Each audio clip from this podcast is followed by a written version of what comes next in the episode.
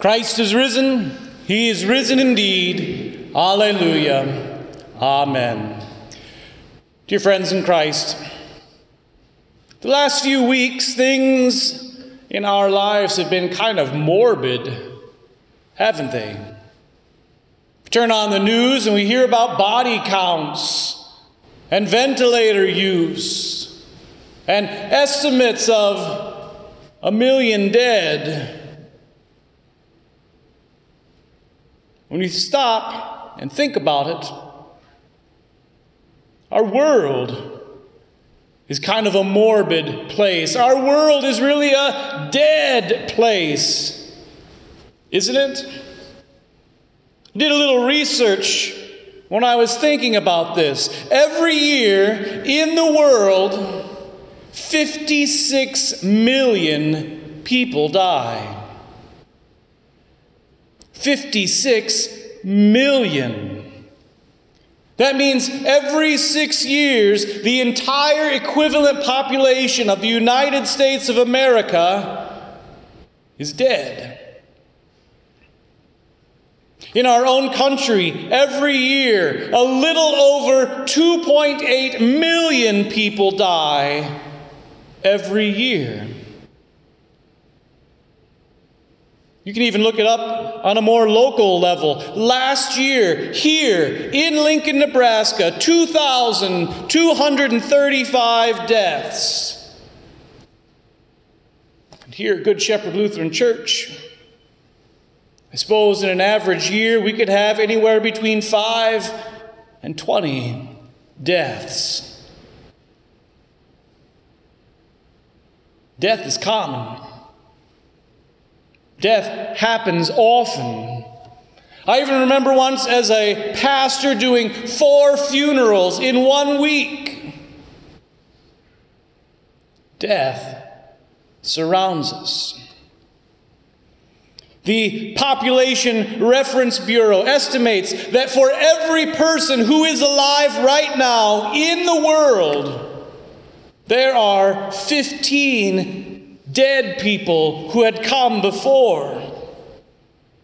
They estimate that since the time that Christ lived and died and rose again, there have been sixty billion, with a B, deaths. sixty billion. That means sixty billion funerals, sixty billion graves.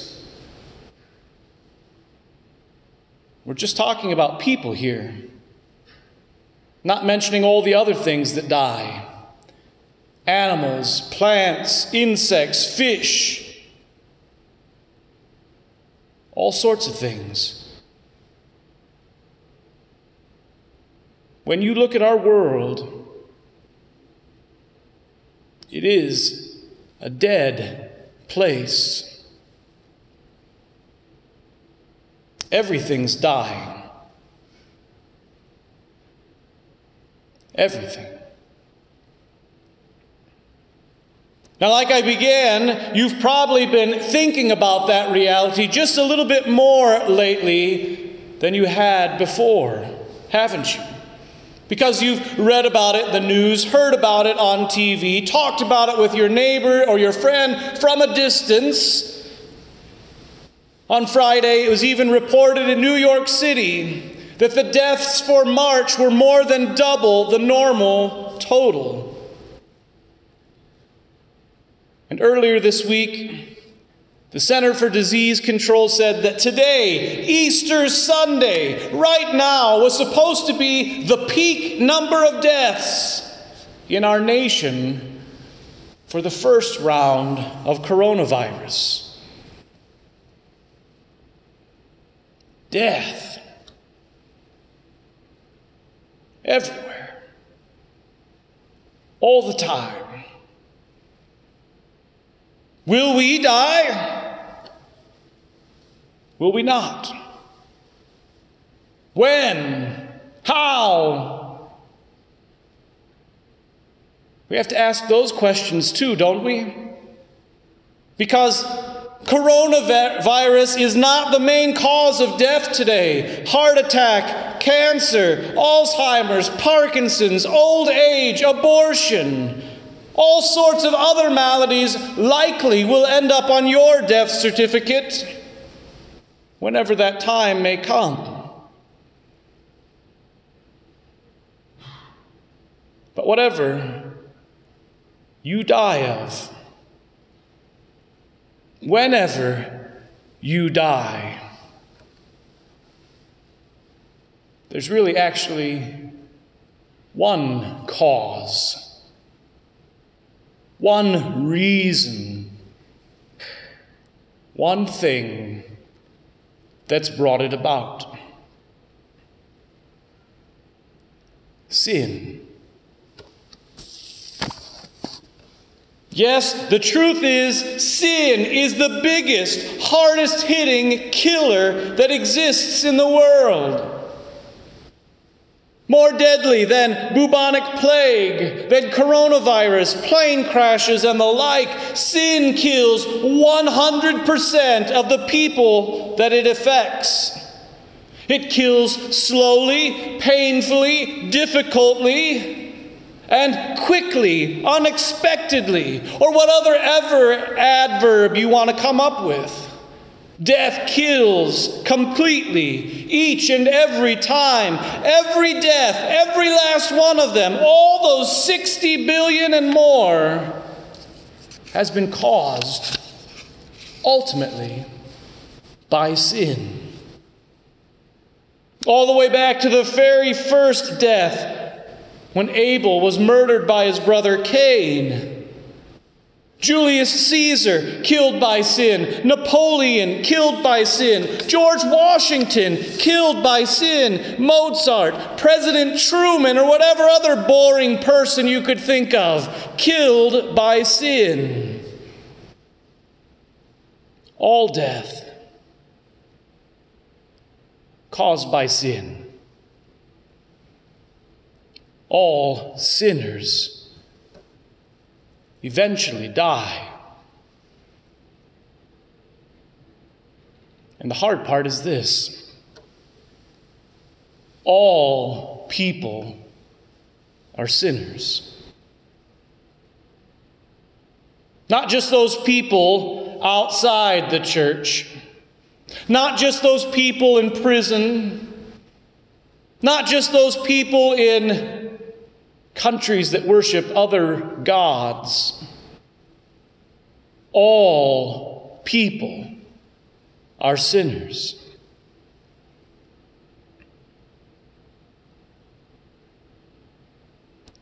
Have you been doing the math then, dear Christian?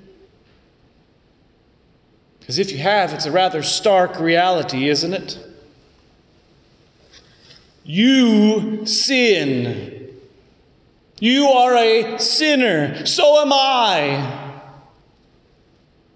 You live in a world full of sinners. And all sinners will die. You will die. Maybe soon. Maybe from a virus. More likely from cancer, twenty-three percent of Lincoln deaths. Perhaps from a car accident, maybe old age. But definitely from sin. From your disobedience of God. From your unwillingness to hear His word. Your desire to be your own boss, your hate, your anger, your selfishness.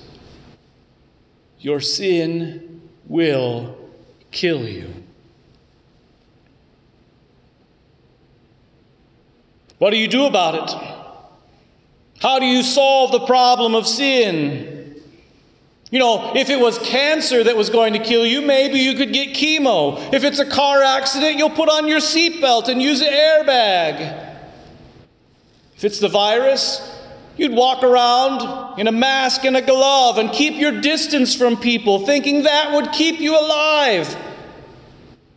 But what do you do about sin? There's nothing, not one thing that you can do about sin. You can't solve it. You can't fix it. You can't stop it from killing you. But Jesus can. That's what he's been busy doing during Holy Week, at least the first one. Rescuing you from sin, from death, from the power of the devil, from this falling apart, rotting corpse of a world. That's why Jesus was born of the Virgin Mary. God, the Almighty God and Creator, come down to rescue us from sin. That's why Jesus went to Jerusalem, to the cross, and to the tomb, to rescue you from death, to give you the promise of life, to take away your sin, so that you might live forever. But wait a minute, Pastor. Didn't Jesus himself die on the cross? Didn't he die just like all people die? Isn't he dead like all people will one day be? Yes, Jesus died, slowly and painfully on the cross, but no, he is not still dead. And as Jesus died on the cross, death died with him. But now, on Easter, he is risen, risen indeed, alive forever. All sin from all time, from all people, in every single place, he has paid for, taken it away as far as the east is from the west. He destroyed the very thing that sin led to. Death has been swallowed up by death. O grave, where is your victory? Did you see it happen in our gospel lesson for this morning? The women go to the tomb expecting to find death. But it's not there. Jesus had risen. He was alive, resurrected. Resurrected to live, not just back then, another lifetime, but to live forevermore, world without end. The way that is also promised for you to live. It is as Hosea writes, God shall ransom them from the power of Sheol. I shall redeem them from death. O death, where are your plagues? O Sheol, where is your sting? Or Paul, as he rephrases these words, when the perishable puts on the imperishable, and the mortal puts on immortality, then shall come to pass the saying that is written, death is swallowed up in victory. O death, where is your victory? O death, where is your sting? Behold, I shall tell you a mystery. We shall not all sleep, but we shall all be changed in a moment, in the twinkling of an eye, raised from the dead and granted eternal life, all for the sake of Jesus. Jesus has raised from the dead, and now his life counts for you as well. You will rise. All mankind will rise on the last day, sixty billion people and counting, when Christ comes back to earth. He will say, get up, and everybody will obey. And all of those like us who have faith in Christ, who have been granted it through baptism, the hearing of the word, the feeding on Christ's body and blood, all of us in the faith will be taken to live forever in Christ's kingdom, in peace, in joy, in comfort. There, the Lamb in the midst of the throne will be our shepherd. He will lead us to streams of living water. God will wipe away every tear from our eyes. We shall no more hunger, thirst. The sun shall not beat down upon us, nor any scorching heat. Death cannot win. And that's our Easter joy. That's what makes this day so special. Death is destroyed by death. Death runs backwards. Jesus is alive, and you also will live forever.